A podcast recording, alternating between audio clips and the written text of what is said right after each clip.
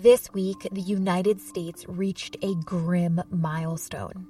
COVID 19 deaths surpassed 100,000 in this country. And as the weeks have turned into months since the U.S. has faced this virus, the geographic areas and the communities it touches have begun to shift. The Washington Post analyzed case data and interviews with public health professionals in several states to find that the pandemic, which first struck in major cities, is now increasingly moving into the country's rural areas. There are significant challenges unique to rural America that make an outbreak there likely to be particularly deadly. And what's more, many of these counties are places where residents may be more likely to flout social distancing guidelines or believe the pandemic to be exaggerated by President Trump's political foes.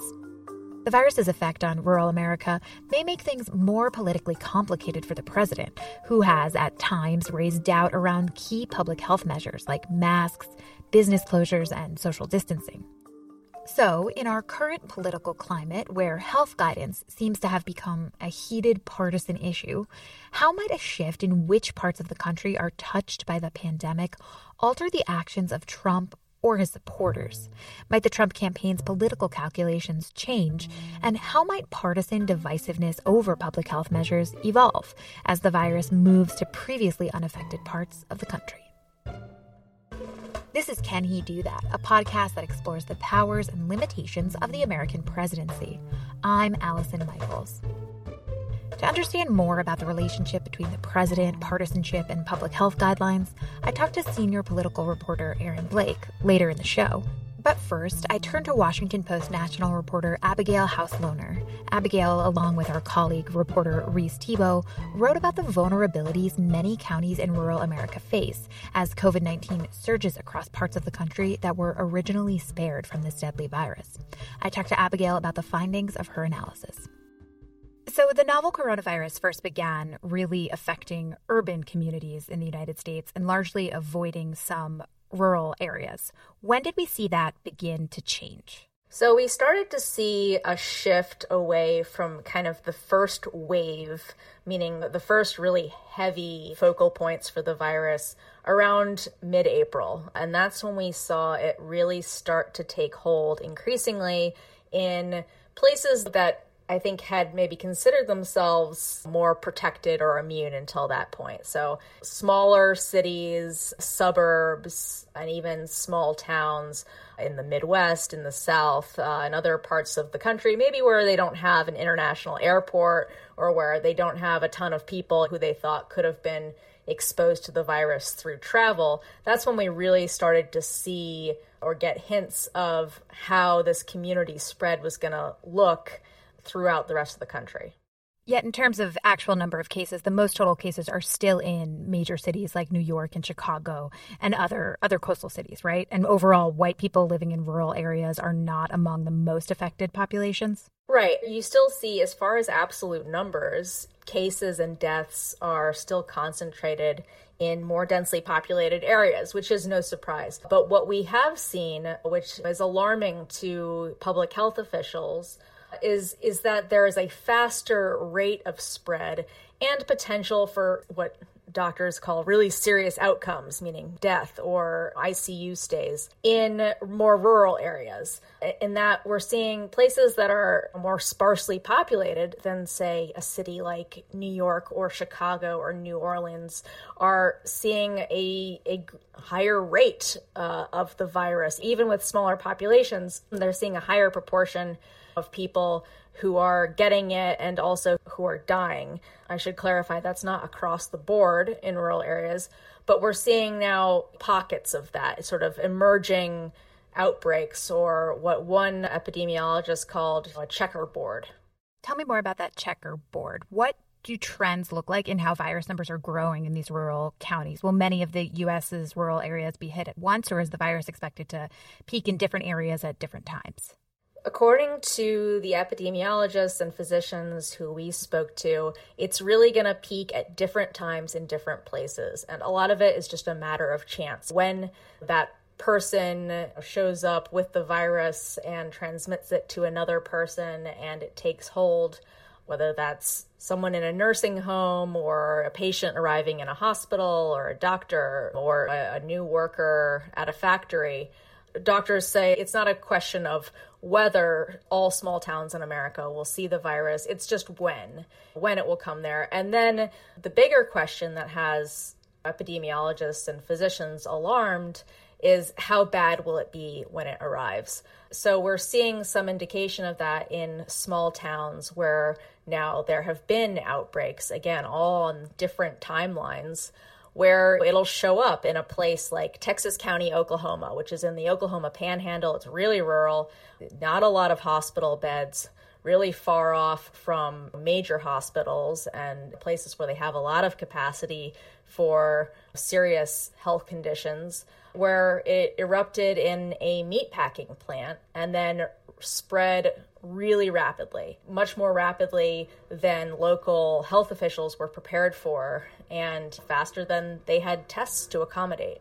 What do we know about what has caused these outbreaks in rural counties? Where are most cases spreading and what kinds of environments? Often, what we're seeing is an outbreak in a rural area will be tied to some location where you have a lot of people living or working very close together. So often that's meat packing plants or factories. These are often located in rural or low income areas and you have people working very close together also in a factory or meatpacking plant. Keep in mind it's very noisy so people have to shout at each other in order to communicate. The louder the volume of your voice the more droplets you're expressing into the air. And so that is likely to carry the virus more than say if i'm talking to you in a whisper.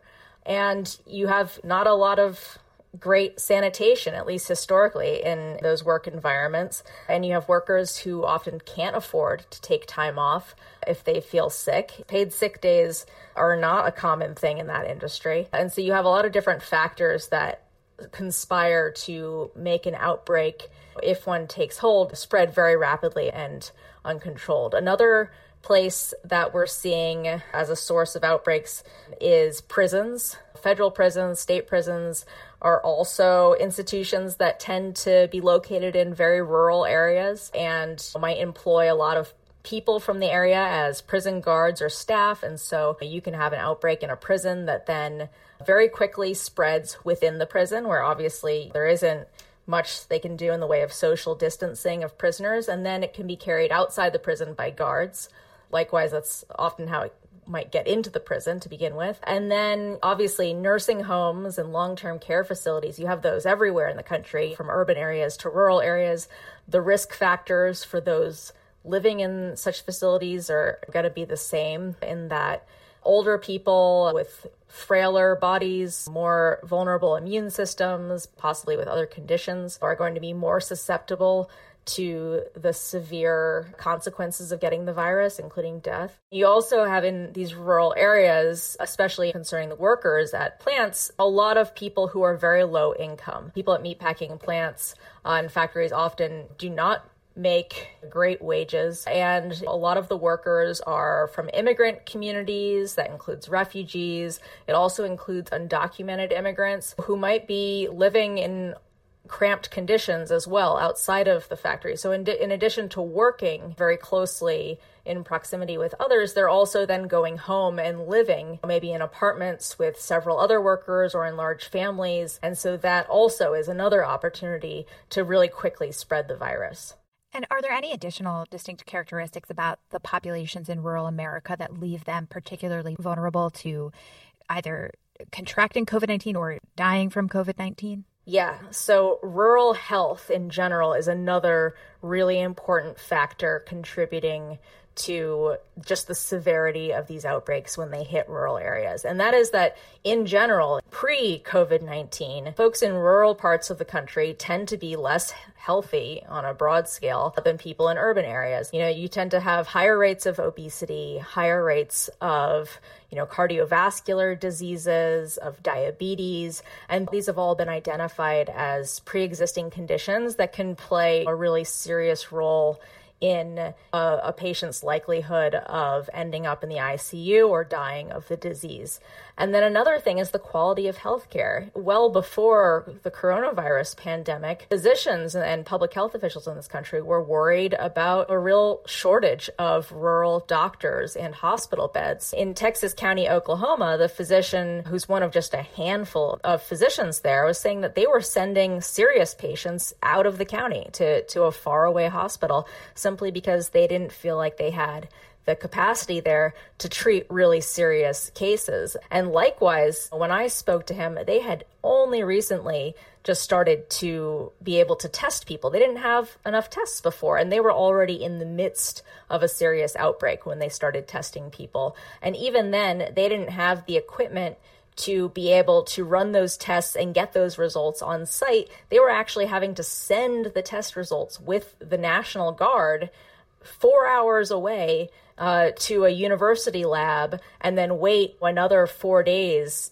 in order to get the test results. So that's just that's an illustration, I think, of pretty typical lack of access to quality healthcare testing and the ability to treat severely ill patients are, you know, two big quote capacity issues that physicians say rural areas are having.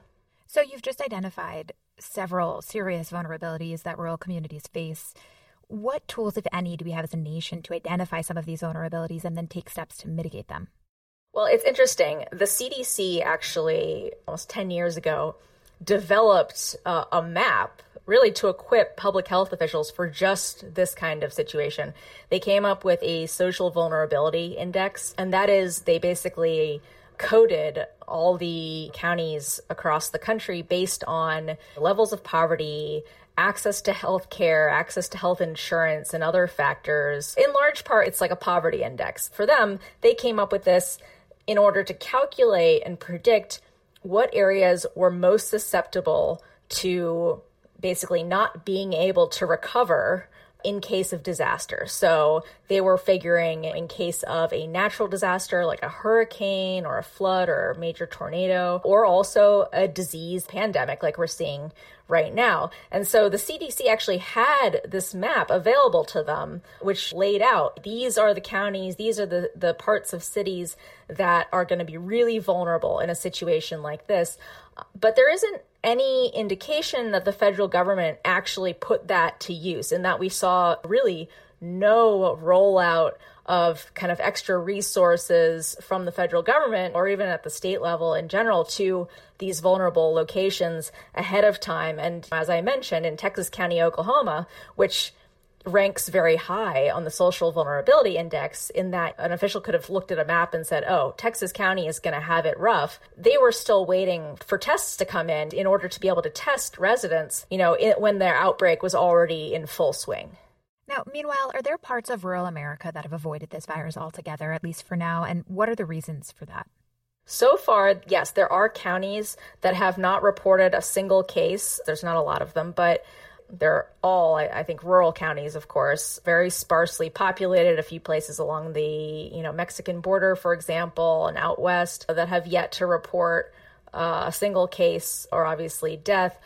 But all of the epidemiologists that I spoke to said that's really just a matter of chance, likely because they don't have a meatpacking plant there or there's just not enough people and they've been really lucky so far. And what does your reporting show about the public health guidelines being exercised in many of these counties that have seen a rise in case numbers over the past few weeks? Are they flaunting social distance guidelines or how are they reacting? How are they acting in response to this virus? Well, it's interesting. In some places where these outbreaks are occurring, their states are otherwise in lockdown. But in a lot of places across the country right now, states are starting to reopen, especially in Republican led states are, or where governors are closely aligned with the president and they're eager to get the economy working again. And so you have states that are reopening even as these more recent outbreaks are still flaring up in rural areas. We've also seen in some of these rural counties that are seeing outbreaks now, you have residents, generally supporters of the president, who say that they're not concerned about the virus. There are a lot of conspiracy theories that are still very prevalent. People saying, well, it's not going to affect me or it's it's all blown out of proportion by the media or by health officials. There was one protester in Michigan who actually told my colleague that she doesn't trust science. You know, she trusts the president, but she doesn't trust science, and that the scientists were lying. And so you, you have a lot of misconceptions still very prevalent in some areas, including in areas where people are seeing outbreaks. And another thing to consider is that many of the president's supporters in rural areas you know, tend to be white. And some of the more vulnerable populations that we're seeing, even in rural outbreaks, are often minorities. So we'll see poor black people in one state will have uh, generally less access to health care, say, than some of their white counterparts in some areas. Or likewise, you have in immigrant communities, particularly undocumented immigrant communities, you might see barriers to health care created by language, not being able to understand public health messaging, and also people afraid to go to the hospital, afraid of say immigration agents and also poor minorities worried about not being able to pay hospital bills. And so even in some rural areas, you might have people, the predominantly immigrant or minority workers at a factory who are very concerned about getting the disease but don't feel like they have a choice other than to show up to work because they are again essential workers and they need the income. And then you might have other members of the community, say more conservative members of the community who are predominantly white, who still also, even with this outbreak in their midst, consider it overblown uh, by the media. So, as this virus hits more rural parts of the country, fears and misconception around its prevalence and lethality can make tackling the virus more difficult. At times, President Trump has contributed to misconceptions about the virus and cast doubt about the need for public health measures to contain it. Senior political reporter Aaron Blake and I talked about the political divides around the nation's public health response and how they could become more complicated as the political demography of who the virus touches begins to change.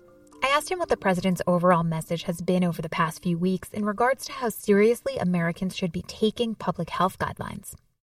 Well, I think there's been a, a, pretty demonstrable shift. The president has never come out and said that people should disregard what the federal guidelines are or anything like that. But we're seeing this creep towards his initial kind of more skeptical tone towards the severity of the crisis. We're seeing the president cast doubt on the necessity of masks, which are part of the CDC guidelines. We're seeing him push states to press forward with reopenings that in many cases don't follow the guidelines for the time period in which those states can push to reopen. So I'd say that the totality of it is a, a, an increasing tension between the president and health officials, which we've certainly seen glimpses of before, but seems to be increasingly pronounced as he grows more impatient to reopen the economy. Yeah, there seem to be really, and you touched on this, basically three categories of public health response that Trump and his supporters have cast doubt about. One is the need for social distancing and business closures. The second is the trustworthiness and accuracy of the death toll numbers from this virus. And the third seems to be, of course, the need to wear a mask for protection. So let's start with social distancing. What do we know about how Trump's base has responded to distancing and the closure of businesses?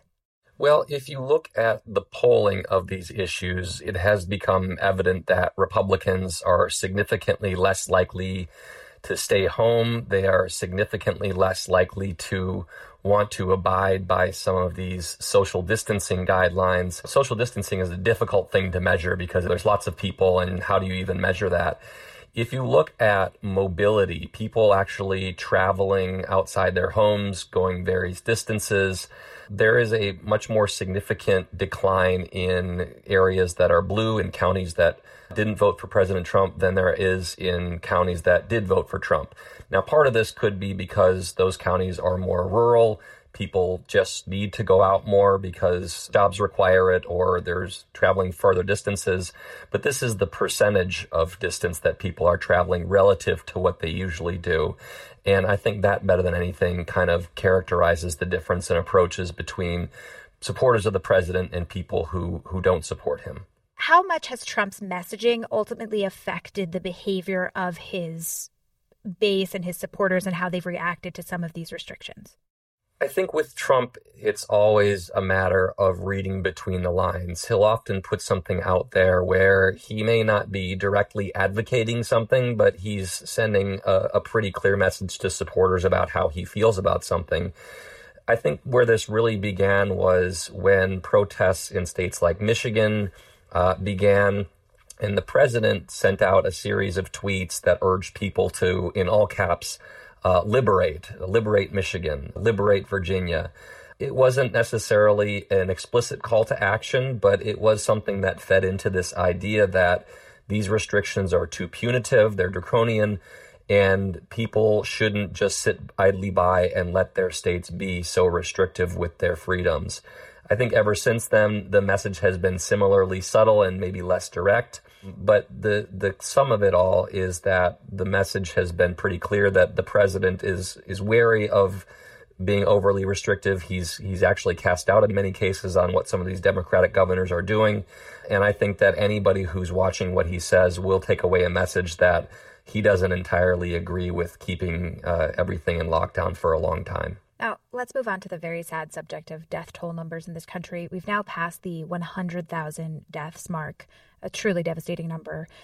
First, have we seen any response from Trump to this new somber milestone? We actually saw the first real response to this. We've, we've known that this was coming for a few days now. The president on Thursday morning tweeted saying, We have just reached a very sad milestone with the coronavirus pandemic deaths reaching 100,000. He offers sympathy and love and says, God be with you. The president has been criticized for going golfing this weekend with that milestone looming in the background. He's certainly engaged in a lot of other pursuits, especially on Twitter when it comes to raising questions about what the Obama administration did in the Russia investigation. He's floated conspiracy theories about TV host Joe Scarborough. The president has always I think, struggled to demonstrate empathy. We did a, a, study of his coronavirus briefings a while ago, and it showed that he spent multitudes more time attacking people and claiming credit rather than focusing on the actual toll of, of the coronavirus outbreak. But it seems clear that this tweet was in response to some of that criticism that he's he's gotten over the last several days here. In addition to that tweet, Trump also last week did order flags to be flown at half staff to commemorate these 100,000 deaths. But yet his schedule this week contains no special commemoration, no moment of silence, no collective sharing of grief. And that's juxtaposed against some skepticism raised among his supporters around death toll numbers, which have somehow taken on a surprisingly partisan bent.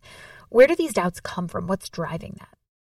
Yeah, this is something that I think has been carried mostly by his supporters, especially the opinion hosts on Fox News like Laura Ingraham and Tucker Carlson.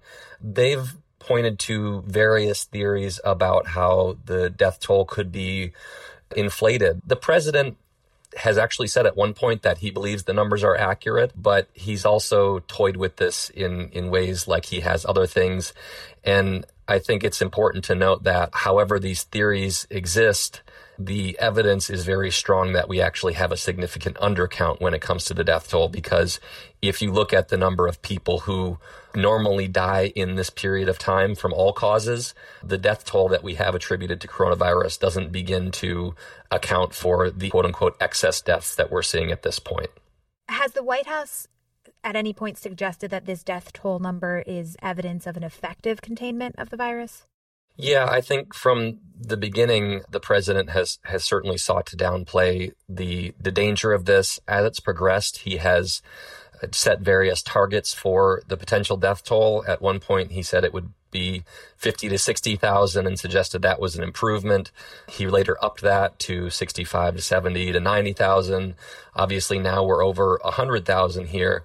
When that 100,000 estimate first was was released that model came out and it was 100,000 to 240,000 that was hailed as being a potential success. The president very clearly said that if that was going to be the death toll basically anywhere under 200 240,000 that the the efforts to combat the virus would have been a success. So he's been very focused on those death tolls, in many cases setting different goalposts, but very mindful of how that toll is going to reflect upon him and his government. Okay, let's move on to what's become one of the most contentious pieces of individual response to this pandemic, and that's the act of wearing a mask. How has wearing a face mask become so politically divisive? This has really become a, a, significant flashpoint in in this debate. I think maybe because it's the most readily apparent symbol of how seriously people are taking the outbreak. In many ways, it's become kind of a referendum, a politicized referendum on whether people think this is serious or how much they want to return to business as normal. Polling shows that Republicans are significantly less likely to wear masks. About half say that they haven't ever worn a mask, according to a Gallup poll. The numbers are significantly lower among Democrats. Only 18% say that they've never worn a mask. So there's a significant divide here. And I think as we've seen over the course of recent weeks, the president himself has sought to, to stoke this culture war to some degree. He last week ridiculed Joe Biden for how he appeared in his mask at a Memorial Day uh, ceremony in Delaware. He on Thursday morning was retweeting a a piece from a conservative outlet that suggested that wearing a mask was uh, akin to being controlled by the government or even slavery. He didn't endorse it, but he said that it was raising some interesting points. I think it's it's evident that he's raising the idea that this is something that that maybe isn't necessary or that is is a symbol of some kind of an overzealous response from health officials. And yet in the past few days we've seen pushback from some Republican leaders. They've worn masks and suggested others should too. This is is generally rare for Republicans to defect from Trump publicly. Why has this moment been different? on Friday when uh, North Dakota Governor Doug Burgum, uh, a Republican, basically made the argument that this should not be a political statement. This should not be a political thing to wear a mask that protects you and your fellow citizens. Uh, he said he would he would urge people not to take part in this senseless dividing line and says that people should use empathy and understanding. He said that people who are wearing masks may be having somebody at home who's dealing with a serious health condition and they can't get sick. Ohio Governor Mike DeWine has also offered a similar message saying that this should not be part of a political statement. And, and by the way, I should add, two of the most successful governors when it comes to their coronavirus response, at least as measured by approval ratings, are these two Republican governors, Doug Burgum from North Dakota and Mike DeWine of Ohio. So there is an undercurrent. There is a, a, a sense and a recognition from some of these Republicans that this issue is being politicized unnecessarily and that that could be dangerous.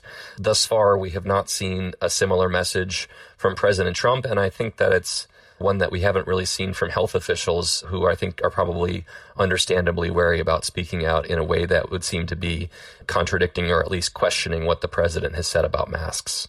Okay, now that we've assessed how the president has influenced discourse around some of these public health guidelines, here's where I'm going with this. If more people in parts of the country loyal to Trump become affected by the virus, and more people therefore feel a real need to be protected, where does that leave Trump's campaign messaging on some of the public health measures that he's most vocally cast doubt on? If you look at the president's numbers on the coronavirus response, they really mirror in a lot of ways his overall approval rating. We've seen his approval rating be very constant throughout his presidency in the low 40s, sometimes in the mid 40s, sometimes in the high 30s. That's where he's at on the coronavirus outbreak right now. I think what's interesting is in that some of these states where where we may see them decide the 2020 election, there are very popular Democratic governors in them. Talking, of course, about Michigan, talking about Pennsylvania. Wisconsin also has a Democratic governor who isn't doing quite as well, but is still more popular than Trump when it comes to his coronavirus response. And then one other thing that I think is really notable here is how the president has interacted with the governor of Michigan Gretchen Whitmer. At one point, he told Vice President Pence not to take her call because she had been too critical. Last week, he was talking about withholding funding because the state was moving forward with sending out absentee ballot applications to all voters. You wonder how that's going to be perceived in such a vital state to have the president saying these things in the midst of an outbreak. I'm not sure that we've seen in the numbers that it's necessarily moved the needle at all, but I would guarantee you that come September, October, November. Those kinds of comments will be played in TV ads running in Michigan and will be used as, as a political argument against the president's reelection. Might things change, thinking about the political geography of all of this, if the virus hits certain areas quite hard before the November election? Yeah, I think what we've seen is certainly this has had uh, a, significant impact on on some of the key states. Uh, Michigan being chief among them. There's a very serious situation in Detroit. We've seen it to some degree in Florida, although it seems to be flattening the curve and, and reducing its hospitalizations these days. This this is a situation, and, and Dr. Fauci has talked about this, where the reopenings can create outbreaks, uh, unpredictable outbreaks in areas that we haven't seen them before.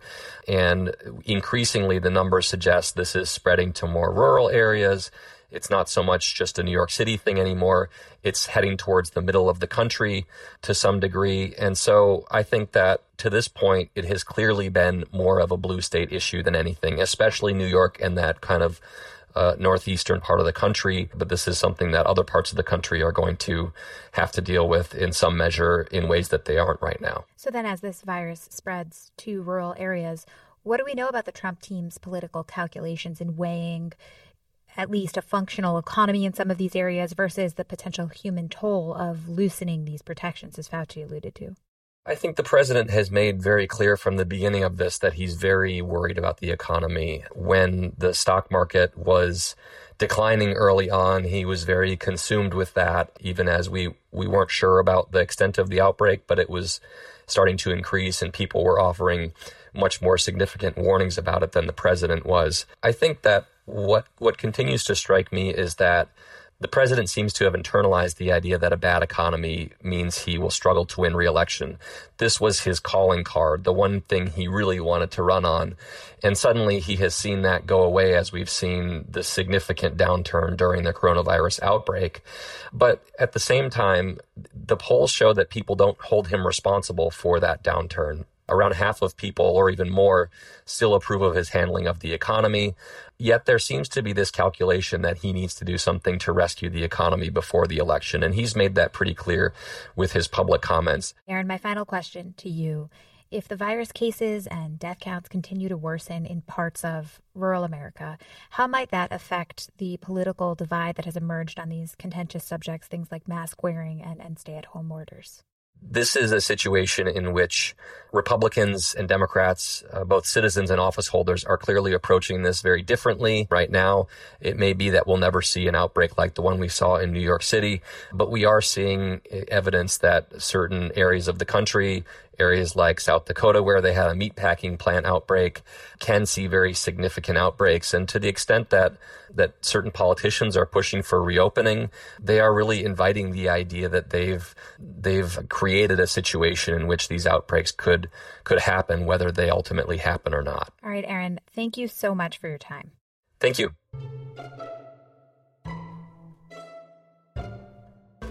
This has been another episode of Can He Do That? Thanks so much for listening. The Washington Post is doing everything we can to bring you coverage of the coronavirus crisis, this administration, and so much more. If you're able, one way to help support our work and get unlimited access to every scoop and story is to become a subscriber. Can he do that, listeners? Get a special subscription offer at washingtonpost.com slash CHDT offer.